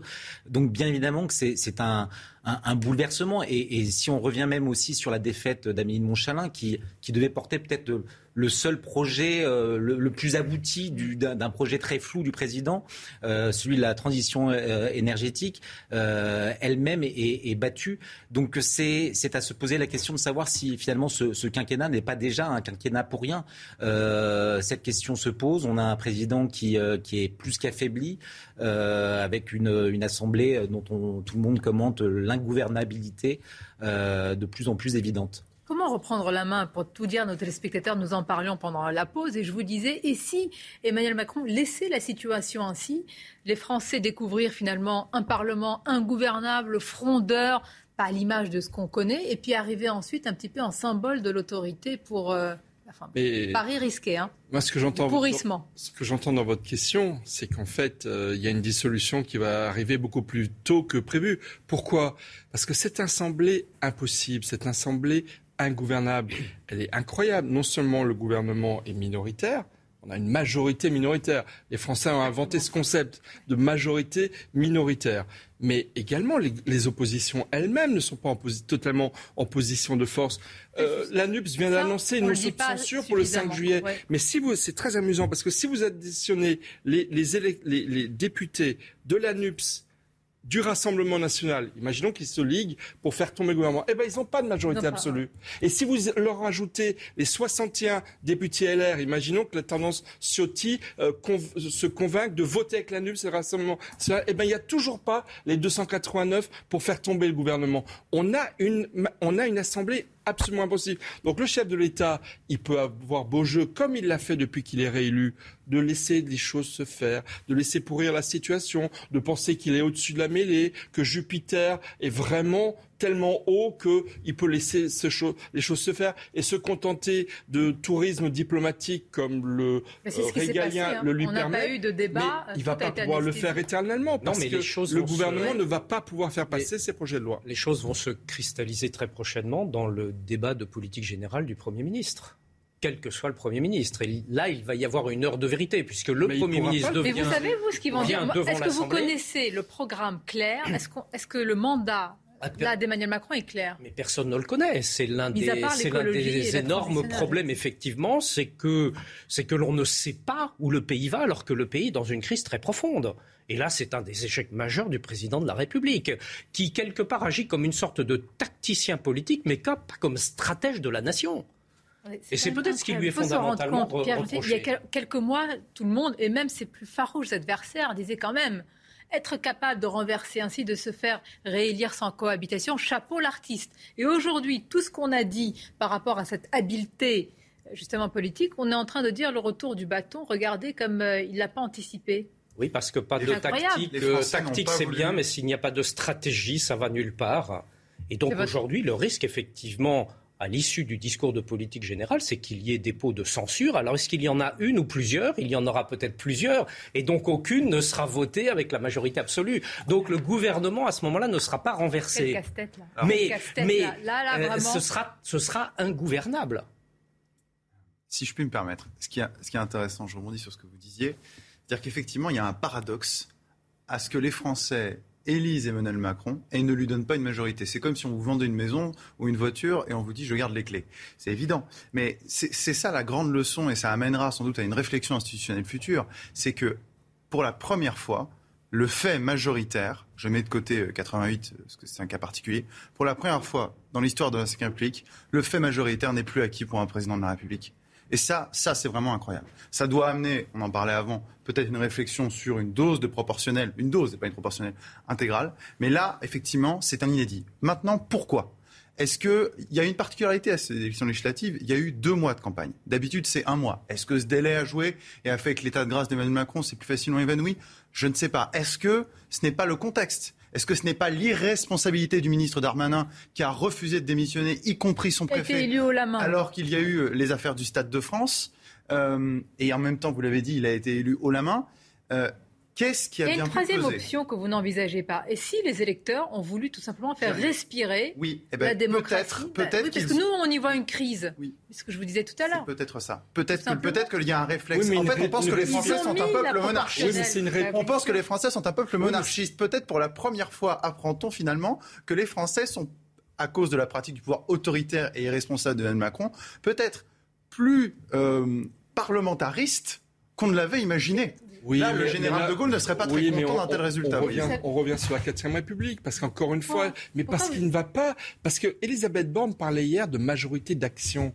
Mais il ne va pas y a- il va pas avoir de majo- circonstance, mais personne il ne va l'a pas y compris, a- Oui, mais il ne va pas y avoir de majorité d'action. Parce que cette Assemblée est tellement complexe dans sa Majorité composition et ses équilibres d'opportunités. qu'on on, va faire du surplace. Et la France, la France a des problèmes à régler. Il y a une crise économique. Même la loi sur le pouvoir d'achat qui pourrait constituer, j'ai envie de dire, un service minimum, un consensus minimum entre les députés, et ben même Non, cette il loi, va il y avoir pas qu'elle loi de finances. On rappelle les voter. titres et on revient Euh, au débat. On va peut-être voter quelques textes ici ou là, mais la loi de 13h15. L'heure, c'est l'heure. Les titres et on Bien revient au débat. le budget. Les titres et l'actualité. L'abstention toujours plus forte pour ce second tour des élections législatives. Plus d'un Français sur deux n'est pas allé voter hier, 53,77% très exactement. C'est plus qu'au premier tour, mais en revanche, c'est en dessous du record de 2017 où l'abstention avait atteint 57,36% au second tour des élections législatives. L'Ukraine annonce avoir perdu le contrôle d'un village voisin de Severodonetsk, une ville clé du Donbass. Depuis plusieurs semaines maintenant, les forces russes tentent de prendre le contrôle de cette ville stratégique. À Severodonetsk, l'évacuation des civils n'est plus possible depuis quelques jours. Une joueuse de tennis russe change de nationalité pour participer à Wimbledon. Natella Zalamidze, 29 ans et 43e joueuse mondiale, est désormais géorgienne. Les organisateurs du Grand Chelem avaient exclu tous les joueurs et joueuses russes de l'édition 2022 en réaction à l'invasion de l'Ukraine par la Russie. Je vais vous dire, c'est facile peut-être de le dire euh, ce matin, euh, Raphaël s'invite, mais est-ce qu'on n'aurait pas pu anticiper? Combien de députés macronistes, moi je me souviens qu'ils nous disaient qu'ils naviguaient à vue, qui, qui se sentaient eux-mêmes godillots? Combien euh, ne s'y retrouvaient pas dans les changements de nom de la majorité? Combien de gens croisés d'ailleurs, d'ailleurs dans nos métiers qui nous disaient mais on ne sait plus quel est le cap, etc. Moi, moi je, je me souviens qu'au lendemain du premier tour des législatives, je crois que c'était Jérôme Jaffray, euh, le politologue dans le, dans le Figaro, qui expliquait, au regard de, de, de, des résultats de ce premier tour, qu'il était clair que les Français ne voulaient pas donner de majorité à quiconque. Euh, et finalement, on en est là. Et d'ailleurs, le, les, les, résultats, et quand on, on, regarde dans le détail la constitution des groupes, c'est assez semblable finalement au score de la présidentielle, avec... Euh, avec euh, Emmanuel Macron qui arrive en tête, euh, d'une courte tête, on va dire. Euh, Marine Le Pen, qui, en tout cas pour, pour son groupe, le, RN, dépasse celui de, Jean-Luc Mélenchon stricto sensu avec la France insoumise. Et donc voilà, on est, on est face à trois blocs, euh, l'extrême droite, l'extrême centre et, l'extrême gauche, et une, quasi-impossibilité finalement à, ces groupes de s'entendre. Moi, je pense quand même que malgré tout, la question de la droite et de ses majorités d'opportunités ou d'idées doit pouvoir se poser, mais avec euh, un biais qui est, qui est, qui est terrible, c'est que autant la droite, autant la droite avait intérêt euh, avec euh, une majorité qui, qui, avait des perspectives, des lignes claires qui, qui, transparaissaient de pouvoir la rejoindre. Mais là, on a un, président qui est, qui est dévitalisé. Et donc, en fait, je pense que déjà dans la tête d'un certain nombre de députés de, de, de, des Républicains se pose la question de 2027. Et puis les électeurs, Raphaël, les électeurs quand même. Attendez, ils, ont, ils les ont si souvent trahis que je pense aussi qu'ils ne doivent leur élection. Les LR ont fait campagne sur le rejet d'Emmanuel Macron. Imaginez les députés. Bah si. Mais bien sûr. Alors, mais bien sûr. Donc Imaginez. Donc vous êtes d'accord avec moi. Mais je suis totalement d'accord. Nous avons dit que nous étions dans l'opposition et par respect pour les électeurs, nous devons y rester. Parce que sinon, qu'est-ce que l'on explique Finalement, vous avez voté pour nous, mais vous auriez pu voter pour Macron dès le premier tour ou pour les, allez vous les candidats macronistes. Ça ne changeait rien. Mais non. Vous allez être pris au piège. Parce qu'il va y avoir certaines propositions sur lesquelles ce sont même les vôtres. Et donc, on va vous dire, la, la Macronie va vous dire, écoutez, vous l'aviez proposé, oui, oui. on connaît les. De Gaulle parlait des poisons et des délices du système à propos de la quatrième République. Alors on connaît, on connaît la chanson. Il y en a toujours quelques-uns qui vont à la soupe. Mais si vous regardez bien depuis euh, toutes ces années, très très peu. On nous a prédit notre mort en permanence et nous sommes toujours là. et nous avons. Debout, hein. Alors, vous n'êtes pas. Monsieur, hein, on est là dans une forme olympique. Oui, mais les, Jeux olympiques ne sont pas demain matin. nous avons du mais préparez-vous. Hein. Et c'est très important, oui, parce qu'il faut nous préparer. Il faut retrouver un discours clair et fort, parce que sinon, nous laisserons le duel mortifère entre le Front National et la France Insoumise. Non, ce n'est pas terminé. Ce n'est pas terminé. Non, vous êtes, vous êtes un canard. Excusez-moi, juste un mot. Non, non, non, non. Vous êtes les Républicains, pas vous, mais vous êtes un canard. Non, vous êtes un canard sans tête. Vous courez, mais on vous a coupé la tête. Et là, vous heurtez un discours comme en 2016 ou même en 2017. Vous pensiez que Macron était une parenthèse dans l'histoire gauche-droite, en réalité, et que c'était une une inconnue dans l'équation. En réalité, aujourd'hui, c'est vous, les républicains, l'inconnu dans l'équation. Vous allez vous fondre dans un bloc de droite, de centre droit, libéral, que vous le vouliez ou non, ou alors vous allez disparaître. alors Regardez, vous me parliez, je vous ai pas interrompu. Vous me parliez, vous me parliez, vous me parliez des républicains. Vous disiez qu'il y en a peu qui sont partis, mais quand même, ce n'est pas, ce n'est pas rien, euh, Bruno Le Maire. Ce n'est pas rien Damien Abad. Damien Abad qui a fait quand même, qui a été votre chef de file à l'Assemblée nationale, qui aujourd'hui rejoint rejoint Emmanuel Macron. Mais comment est-ce qu'on peut dire que demain, Jacob ne va pas arriver demain en nous disant les Français ont besoin d'une majorité. il a dit l'inverse hier quand même. C'est ce qu'il dit aujourd'hui. C'est ce qu'il dit aujourd'hui. On n'en sait rien. S'il y a une grosse surprise dans cette élection, mais nous ne pouvons pas trahir les électeurs. Ce qui est de toute façon, on est heureux de l'entendre. Non, mais ce qui est dramatique pour vous et pour beaucoup de Français, c'est que le Rassemblement national vous a dépassé à droite. Et ça, si vous voulez, c'est la grande surprise quand même de dans les nombreuses surprises de cette élection que d'ailleurs les sondages n'ont pas, localement, que les sondages n'ont d'ailleurs pas du tout vu qui sont venir, très implantés fort que les hein. sondages n'ont pas du tout vu venir et je voudrais quand même insister sur les grosses les gros manquements, les erreurs d'analyse et de prévision de pas. Ne pas trop, c'est difficile pour les législatives. Ah oui, mais dans ce cas-là, il fallait qu'ils le disent avant et qu'ils n'assènent pas tous les jours des prévisions qui se sont. oui, le Rassemblement national a pris le devant sur les Républicains. En grande partie parce que les médias et un certain nombre de journalistes ont acheté la fable d'un Jean-Luc Mélenchon qui, qui pourrait devenir le Premier ministre d'Emmanuel Macron. Et donc, ah bah, des médias qui ont avalé ça matin, midi et soir. Exactement. et d'une certaine manière, ça a été la grande chance de Marine Le Pen, qui, euh, pour la présidentielle, euh, d'une certaine manière, a dû son salut euh, à la présence d'un Éric Zemmour et qui a servi de paratonnerre.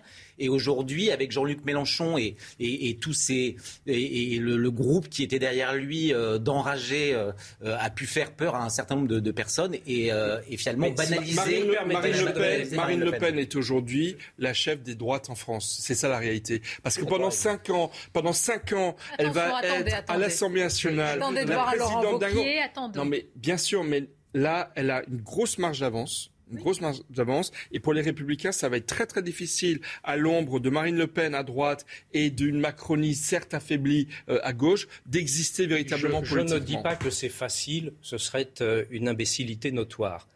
Mais je dis que les Républicains, nous avons aujourd'hui une responsabilité immense pour l'avenir. Pourquoi?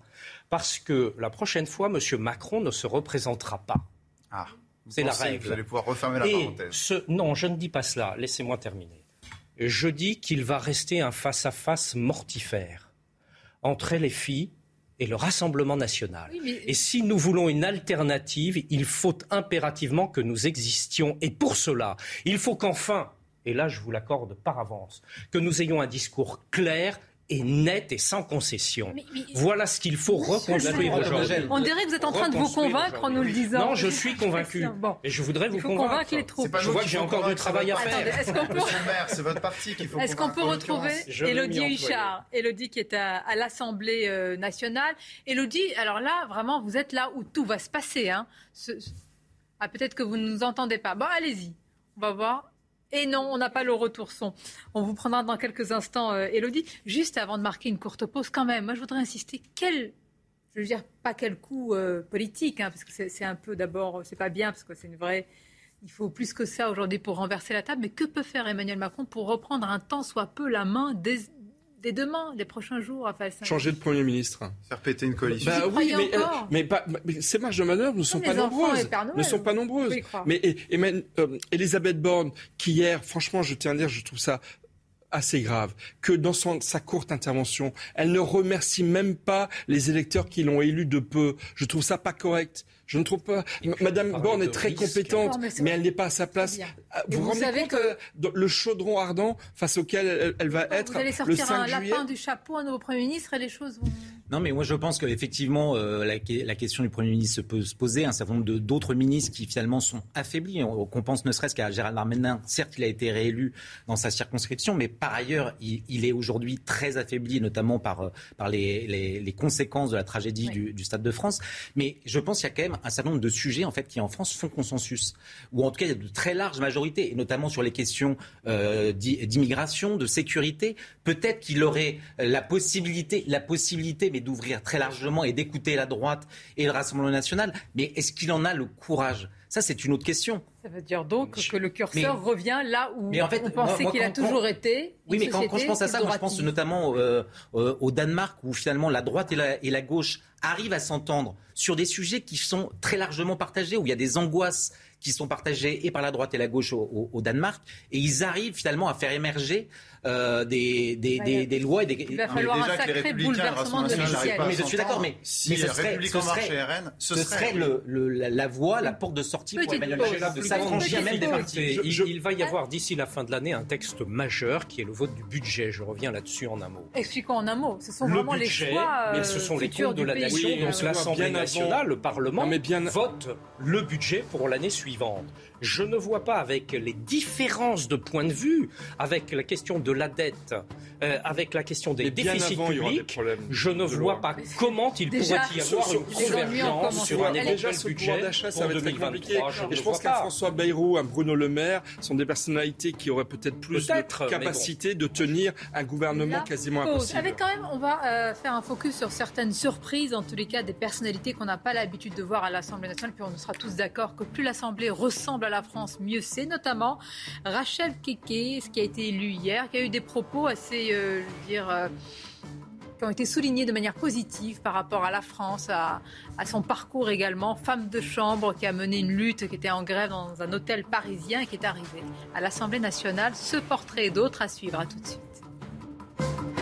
La suite de vos débats, Emmanuel Macron ou le spectre d'un quinquennat mort-né. Jupiter, c'est fini. Si vous ouvrez les pages de la presse étrangère, c'est le regard qu'elle porte aussi sur notre pays. Et maintenant, va-t-on vers une paralysie totale ou partielle, quid aussi de la dissolution? Mais attention, attention, c'est une option périlleuse. On va en parler avec nos invités. Mais tout d'abord, les titres. Regardez à quoi ressemble la nouvelle Assemblée nationale. Ensemble dispose de 245 sièges. Emmanuel Macron n'a plus la majorité absolue. La NUPS 131 sièges. Le Rassemblement national devient le premier parti d'opposition avec 89 sièges, 11 de moins pour les Républicains et leurs alliés avec 78 sièges. Dans les Landes, environ 200 hectares de forêt de pins ont été détruits par un incendie ce dimanche. Le feu est fixé et n'évolue plus, a indiqué la préfecture. L'incendie a mobilisé près de 200 pompiers et une vingtaine de gendarmes. Aucune habitation n'a été touchée, mais environ 100 personnes ont été évacuées par mesure de précaution. Fabio Quartararo a remporté hier le Grand Prix d'Allemagne en MotoGP. Sous un soleil de plomb, le Français s'est imposé devant un autre Français, Johan Zarco. Le pilote Yamaha conforte ainsi sa place de leader du championnat. Rien n'y aura fait ni les appels tardifs au sursaut républicain lancés par le président de la République, ni son escapade ukrainienne pour certains euh, cousus de fil blanc, c'est ainsi qu'ils l'ont qualifié, et encore moins eh bien, euh, les tirades d'Elisabeth Borne contre l'extrême droite. Nous avons eu le résultat hier et la question que l'on vous pose, c'est et maintenant avec nos invités. Jérôme Duvu, bonjour à vous. Bonjour. merci d'être là. Membre de la majorité, la République. Il faut être courageux pour venir aujourd'hui sur le plateau quand on fait partie oh, de la majorité. Hein c'est vrai que vous, vous êtes, moi, euh, c'était moi, pété le casque. C'était moi courageux le soir de l'élection présidentielle, sûrement. En tout cas, plus facile. Raphaël Stainville à vos côtés, rédacteur en chef politique à Valeurs Actuelles. Pierre Gentier, qui est avocat au barreau de Paris. On accueille Léo Desfontaines. Bonjour. Merci d'être là.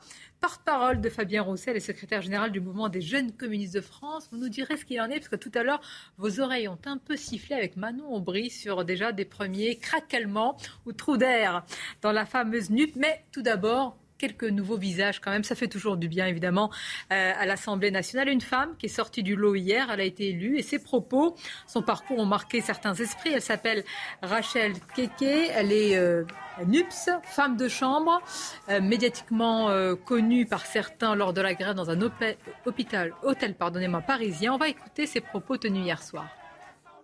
Je vais dire, euh, l'Ibis, les jusqu'à l'Assemblée nationale, la lutte est paix. Voilà, je suis une brave femme. Et je ne vais rien lâcher.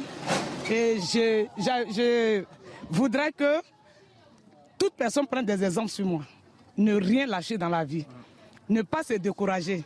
Ne pas dire parce que je ne sais pas lire, ce n'est pas écrit. Du fait que tu sais ce que tu dis, tu sais t'exprimer, tu peux y arriver. Bon, quelles que soient les convictions des uns et des autres, Jérôme c'est bien qu'il y ait aussi ce sang neuf oui, alors c'est un peu malheureusement l'arbre qui cache la forêt parce que la sociologie finalement de l'Assemblée n'a pas vraiment changé. Il y a très peu d'agriculteurs, il y a très peu de, du monde rural, très très peu d'élus du monde rural, très peu d'ouvriers évidemment. Donc euh, finalement la sociologie est à peu près la même que celle de l'Assemblée sortante. Alors euh, c'est très bien pour cette femme, elle a été élue démocratiquement, elle a battu euh, malheureusement une ancienne ministre qui était membre de, de, la République en marche, donc je ne peux que le regretter, mais sur le principe, bien évidemment, l'Assemblée n'est pas encore assez représentative de la France. Et je regarde le, le résultat de, en, en, matière de, de, répartition par sexe, ah oui. euh, et là, malheureusement, il y a un recul. C'est-à-dire qu'il y a moins de femmes. Je crois qu'on était à 39% de femmes, et là, on va être à 37%. Donc on a progressé en 2017 énormément, et là, on a un coup d'arrêt sur la féminisation des, des, parlementaires. Bien, voilà pour la représentativité, si on peut dire. Sur le plan politique, Léon Desfontaines, je me tourne d'abord vers vous. Tout à l'heure, je vous le disais, Manon Aubry nous a dit tout va très bien. Madame, hein, tout va très bien entre vous. On a quand même l'impression, en écoutant Fabien Roussel, que tout cela, ça, ça augure des mouvements, enfin des jours mouvementés peut-être Déjà, je vais y venir, mais déjà, je pense que la soirée d'hier doit nous à tous, toutes les forces politiques, on doit faire preuve d'humilité après ces résultats. On a 55% d'abstention quand même, malgré tout, euh, et un rejet de la part des Français de quelconque majorité que ce soit. La majorité présidentielle a été désavouée, c'est clair, net, il n'y a pas de discussion possible. La réalité, c'est qu'ils n'ont pas pour autant, les Français, donné leur confiance à une autre majorité, à une autre force politique, à l'Assemblée nationale, y compris à gauche. Euh, preuve d'humilité, y compris à gauche malgré une progression. Euh, voilà. Pourquoi la gauche n'a pas réussi à être majoritaire? Moi, je pense, et je rejoins ce qui a pu être dit euh, hier soir euh, par Fabien Roussel, il y a aujourd'hui, malheureusement, un plafond de verre à gauche. Et il ne faut pas avoir peur de le dire. On a besoin aujourd'hui de retrouver une gauche populaire. Je vais vous prendre un exemple, ma région, les Hauts-de-France, où le Rassemblement national fait euh, une entrée fracassante, notamment dans mon département, la Somme, où pour la première fois on aura des députés du Rassemblement national. Ils ont été élus non pas parce qu'ils ont travaillé le terrain et qu'ils sont reconnus localement, ils ont été élus parce que la gauche a arrêté de parler aux populations euh, dans leur circonscription. D'accord, donc c'est un plafond de verre de votre fait, parce qu'il n'y a pas de plafond de verre médiatique. Hein. Non, non, non. On, doit, entendre ce qui s'est dit ces dernières semaines. Mais de l'autre côté, on doit retrouver, je pense, une gauche euh, authentique et populaire. Et quand on regarde justement dans les Hauts-de-France, ceux qui ont gagné face au Rassemblement national, Fabien Roussel, François Ruffin, Jean-Marc Tellier, je le disais euh, en off dans le Pas-de-Calais, qui fait perdre une circonscription au Rassemblement national, ce sont justement cette gauche qui est capable de parler à l'ensemble des Français et pas uniquement, peut-être. Est-ce que vous pouvez parler d'une même voix? C'est ma question. Bah, on, peut, parler d'une même voix sur tout un tas de sujets. 60 euh, ans, SMIC à 1500 euros net. Sur le nucléaire, non, nous aurons des divergences, on l'a jamais caché. Et je pense que c'est aussi bien de respecter. À ce niveau-là, c'est plus des divergences. À ce niveau-là, ce sont des positions économiques. Mais justement, par exemple, sur le nucléaire, prenons cet exemple du nucléaire, on a besoin de retrouver euh, une gauche populaire qui est capable de défendre la souveraineté énergétique de la France pour baisser les factures des Français, tout en répondant à notre objectif. Oui, vous êtes d'accord que ce n'est pas le programme euh, sur lequel vous avez mis votre signature? Ah, bah si, c'est écrit. C'est écrit. Le, le, PCF défendra une voie différente sur, et défendra un mix nucléaire hydraulique. Ah, bien sûr, j'ai participé à la rédaction, je sais qu'il écrit. Jusqu'où les différences Je l'ai lu aussi? Jusqu'où iront les différences? Bah, Sur l'énergie, typiquement. Mais je pense que c'est bien parce que les Français, justement, aussi demandent à la gauche de pouvoir peut-être se renouer avec les bases qui ont fait sa force jusqu'alors. Et pour le coup, Fabien Roussel, je pense qu'il a très bien fait, brillamment fait durant l'élection présidentielle et continuera à le faire à l'Assemblée nationale avec un groupe qui est renforcé de un député en plus, mais c'est déjà ça. Euh, et euh, de l'autre côté, sur les questions aussi régaliennes, sur la sécurité, etc., on aura notre voix atypique à, voyez tout le monde à ces divisions? Vous pouvez quelque part trouver un peu de des choses positives dans cette journée aujourd'hui. Vous voyez les divisions à gauche. C'était un cartel électoral, comme il y en a eu d'ailleurs à droite. En 81, il y avait un cartel entre le RPR et l'UDF. Là, il y, avait, il y a eu le cartel euh. des gauches, il y a eu le cartel des droites. Là, il y a eu un nouveau cartel, mais qui va effectivement. Euh, euh, je pense que les, les forces centripètes seront plus fortes que les forces centrifuges. C'est évident, parce que sur un certain nombre de sujets, sujets majeurs, comme par exemple le nucléaire, mais il n'y a pas que celui-là, euh, ils ne sont pas d'accord entre eux. Donc, si vous avez, dans, ces élus, il y a une frange social-démocrate qui subsiste toute petite, parce que M. Faure est allé se, vendre comme les bourgeois de Calais euh, à M. Mélenchon pour sauver son siège en Seine-et-Marne, et d'autres d'ailleurs, mais euh, ces sociodémocrates, sur un certain nombre de sujets, par exemple sur la motion de censure, on va voir s'ils sont d'accord.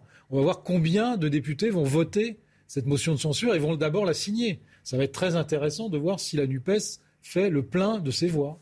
On a, on a, été d'accord, juste très, rapidement, on a été d'accord au moins sur une chose, c'est vous empêcher de passer votre réforme de retraite à 65 ans. Et le résultat, par contre, est là. Et on, a permis d'empêcher. Oh. Bah, vous n'avez pas la majorité pour le voter. Ça vous en Oui, il y, a des choses que je trouve très intéressantes de ce que vous venez de dire. C'est que finalement, la, NUPES a été l'écran de fumée qui, euh, qui a masqué euh, l'arrivée massive de la France insoumise. Et lorsque vous soulignez que euh, la gauche minoritaire aurait besoin d'être de, nouveau populaire euh, et de parler finalement euh, euh, aux ouvriers, on voit bien que ce n'est très exactement pas la ligne choisie et adoptée par la France insoumise aujourd'hui, qui a renoncé à la défense des ouvriers, préférant s'appuyer sur un certain nombre de minorités indigénistes, décoloniales. Non, non, Regardez François une grande, une grande, Oui, justement, mais c'est le seul. C'est le seul. Et, il a un discours très intéressant qui rejoint absolument votre constat s'agissant de, la, gauche et, de son besoin de pouvoir renouer avec euh, ce qu'elle a pu être dans le passé. Et, aujourd'hui, quand on entend, quand on voit les, députés qui ont pu euh, être élus sous l'étiquette de la, NUPES, les insoumis qui, vont siéger sont pour beaucoup euh, très proche des mouvements euh, les plus radicaux, des colonialistes, euh, et très loin de l'ouvrialisme que vous, que, vous défendez aujourd'hui. C'est l'inverse voilà, de la ligne de Fabien Roussel. Hein. Si la gauche avait été si d'accord que ça sur le fond, d'ailleurs, il n'y aurait pas eu quatre candidats aux élections présidentielles On va parler de mois. Et la gauche, et, maintenant, qu'est-ce qui va se passer? Dissolution. Oui, la réponse ce sera encore mieux. non, non, sur la dissolution, je crois que c'est pas le moment. Enfin, moi, je, à titre tout à fait personnel et à mon humble niveau, je déconseille totalement la dissolution. Il y a une quarantaine ou une cinquantaine de circonscriptions euh, qui ont été gagnées de part ou d'autre à quelques dizaines ou quelques centaines de voix. Donc le risque Ça peut parfaitement basculer d'un côté ou d'un autre. Vous pourriez vous 40 ou 50 circonscriptions qui, qui, qui, pourraient changer. Euh, euh, à propos d'une phrase, à propos d'une décision qui serait mal comprise ou qui serait mauvaise. Et ça pourrait changer complètement la, donne. Donc c'est pas du tout le moment de Bien, dissoudre. Ça on a compris. Mais aujourd'hui, quelles leçons? Parce que depuis hier et ce matin et à midi, là, nous disons voilà ce qui va se passer. Mais quelles leçons prioritaires, Pierre a-t-on tous retenu de ce que les Français ont envoyé comme message? Ça doit être le plus important quand même. Ah oui, c'est le plus important, mais c'est ce que je vous disais, c'est que les Français... Euh, les Français sont contradictoires. Euh, les Français euh, élisent un président mais ne lui donnent pas les clés. Euh, alors ensuite, on va dire il y a une élection présidentielle, 70% de participation, là 50% c'est vrai, mais pourquoi est-ce que ces gens ne se sont pas mobilisés Je pense que les Français peut-être enclenchent un, tournant institutionnel qui est le fait de moi, je ne suis pas favorable. Moi, je suis pour un régime présidentiel, hein. un régime présidentiel même plus fort que celui qu'on a actuellement. Je considère qu'il est faible. mais peut-être que les Français ont voulu modérer c'est même certain, modérer le pouvoir d'Emmanuel Macron, modérer le pouvoir du président de la République, euh, en lui disant voilà, nous vous donnons la responsabilité de la magistrature suprême, mais à vous de composer avec l'ensemble des forces du pays. Le problème étant euh, double, c'est que, enfin, en plus de ce que j'ai expliqué, c'est que ce sont des oppositions irréconciliables ce sont des, blocs, on disait trois blocs, c'est une tripartisation. Euh, un bloc de gauche euh, illibéral et libertaire, un bloc de centre, enfin, du centre libéral et libertaire, et un bloc de droite nationale qui est illibéral et, et plutôt, plutôt conservateur. Comment faire cohabiter ces idéologies, ces forces, ces blocs ensemble. Réponse dans quelques instants. Mais il y a encore deux noms dont on n'a pas parlé et qui vont forcément jouer un rôle majeur en tous les cas au niveau de ce qui va se passer avec la majorité présidentielle. Il s'agit de Édouard Philippe et François Bayrou. On va en parler avec notre journaliste politique Elodie euh, Huchard. Elodie, je pense qu'on vous entend euh, à, présent. Il est vrai que ces deux personnalités que l'on vient de citer, Édouard Philippe et François Bayrou, ont certainement, d'ores et déjà, évidemment, un rôle majeur. Je crois qu'ils sont reçus euh, à l'Élysée. Oui, exactement. Et l'important hein, pour Emmanuel Macron, c'est d'abord, avant de parler d'une quelconque alliance avec d'autres partis, y compris les Républicains, de s'assurer que sa majorité, qui passe aussi par le Modem et par Horizon, soit bien solide. Pas question que ça tangue en interne, parce que vous le savez, il n'a plus la majorité absolue et donc il a plus que jamais besoin de ses précieux alliés. Des discussions évidemment sur le résultat d'hier. On imagine que ce score va être décortiqué. Rappelons aussi que la majorité présidentielle a quand même perdu certains de ses ténors. Richard Ferrand, Christophe Je peux vous dire qu'ici, au Palais Bourbon, ces deux défaites, on en parle beaucoup et tout groupe confondu. Et puis forcément, maintenant, il faut voir un peu plus loin vers quel groupe on va pouvoir aller chercher des députés. Est-ce qu'à droite, est-ce qu'à gauche, on peut récupérer des députés? Ce qu'on voit notamment au sein des Républicains, c'est qu'on ne leur demande pas forcément de rejoindre la majorité présidentielle, mais de l'aider. Comment? En votant euh, certains textes, en votant notamment la confiance au gouvernement, en votant un certain nombre de textes de loi, comme la retraite à 65 ans, comme le fait que les bénéficiaires du RSA doivent travailler en échange de cette aide sociale. Et donc, on le sait aussi, Elisabeth Borne commence à identifier des profils. Maintenant, il va falloir négocier assez finement parce qu'évidemment, du côté des Républicains, il y a un petit parfum de victoire. On nous disait tout à l'heure, on était fini il y a quelques semaines. Maintenant, on est faiseur de roi. Donc, ces alliances, elles vont coûter cher à la majorité présidentielle. Il va falloir, il va falloir y aller doucement, ne pas trop brusquer, mais tenter de s'assurer une majorité finalement extrêmement plurielle avec à la fois, bien sûr, la majorité présidentielle, horizon modem compris, mais aussi il va falloir aller chercher un petit peu plus loin. Pour l'instant, ça ne se bouscule pas au portillon de manière très officielle, mais on sait qu'en coulisses, les choses discutent beaucoup. Et puis surtout, on le sait aussi, le gouvernement tangue en ce moment. Elisabeth Borne trouve de moins en moins de soutien dans ses propres troupes. Quand on interroge sur les députés, est-ce qu'elle peut rester en place? Réponse de tout le monde, on verra, ça n'est pas à nous de décider. En un mot, Elodie, si c'est possible, comment vous décrivez l'ambiance au Parlement ce matin? Alors, il y a deux ambiances euh, très clairement distinctes. On a d'abord les nouveaux élus qu'on a pu voir arriver, comme ceux de la NUPS évidemment, qui sont euh, ravis, qui crient victoire. Et puis dans la majorité présidentielle, c'est tout en retenue. On ne crie pas victoire trop vite. Quand ils s'expriment à nos micros, ils nous disent qu'il va falloir gouverner le pays, qu'il ne faut pas que la France soit ingouvernable. Donc on voit même pour ceux euh, qui sont des nouveaux entrants au sein de la Macronie, on ne crie pas victoire, on ne fait pas le malin, comme nous a dit. Maintenant, il faut penser à l'après. Et puis surtout, ils ont tous en tête que malgré leur victoire, maintenant, il faut penser aux cinq prochaines années et ils savent évidemment que la tâche va être ardue et qu'il ne faut pas avoir euh, d'excès finalement de fanfaronnage du côté de la majorité parce que surtout, comme je vous le disais, il ne faut pas brusquer l'opposition. C'est bien noté. Merci beaucoup Elodie. Les titres et on reprend le débat. L'Ukraine annonce avoir perdu le contrôle d'un village de voisins de Severodonetsk. Depuis plusieurs semaines maintenant, les forces russes tentent de prendre le contrôle de cette ville stratégique. À Severodonetsk, l'évacuation des civils n'est plus possible depuis plusieurs jours. Près de Gao, dans le nord du Mali, des hommes armés ont tué au moins 20 civils, ont déclaré hier les autorités locales. L'attaque terroriste a eu lieu samedi à 35 km au nord de Gao. La situation s'est fortement détériorée dans cette région du Mali ces derniers temps. Une joueuse de tennis russe change de nationalité pour participer à Wimbledon. Natella Zalamidze, 29 ans et 43e joueuse mondiale, est maintenant géorgienne. Les organisateurs du Grand Chelem avaient exclu tous les joueurs russes de l'édition 2022.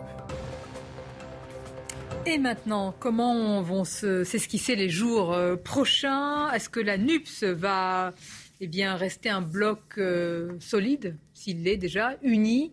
Est-ce que les LR euh, vont, pour certains, se dire qu'il faut des majorités d'idées, de coalition avec euh, justement la majorité présidentielle? Raphaël Steinville, je vous demandais tout à l'heure quelle pourrait être la une de valeurs actuelles à venir. En tous les cas, c'est Macron peut-être, on ne sait pas, je ne vais pas la découvrir, bah, le roi n'est pas très habillé en ce moment. Oui, c'est ça. Hein. Vous, l'aurez compris, c'est sur, euh, sur les, difficultés, euh, le roi nu. Je ne sais pas encore, on n'a pas encore tranché, mais en tout cas, c'est un quinquennat pour rien, euh, point d'interrogation, j'en sais rien. Mais en tout cas, on, s'oriente vers, vers quelque chose là-dessus. mais pour, pour prolonger la, la, discussion, je pense qu'il y a quelque chose qui va être passionnant dans les jours qui viennent. C'est toutes les questions de, de présidence de, de commission.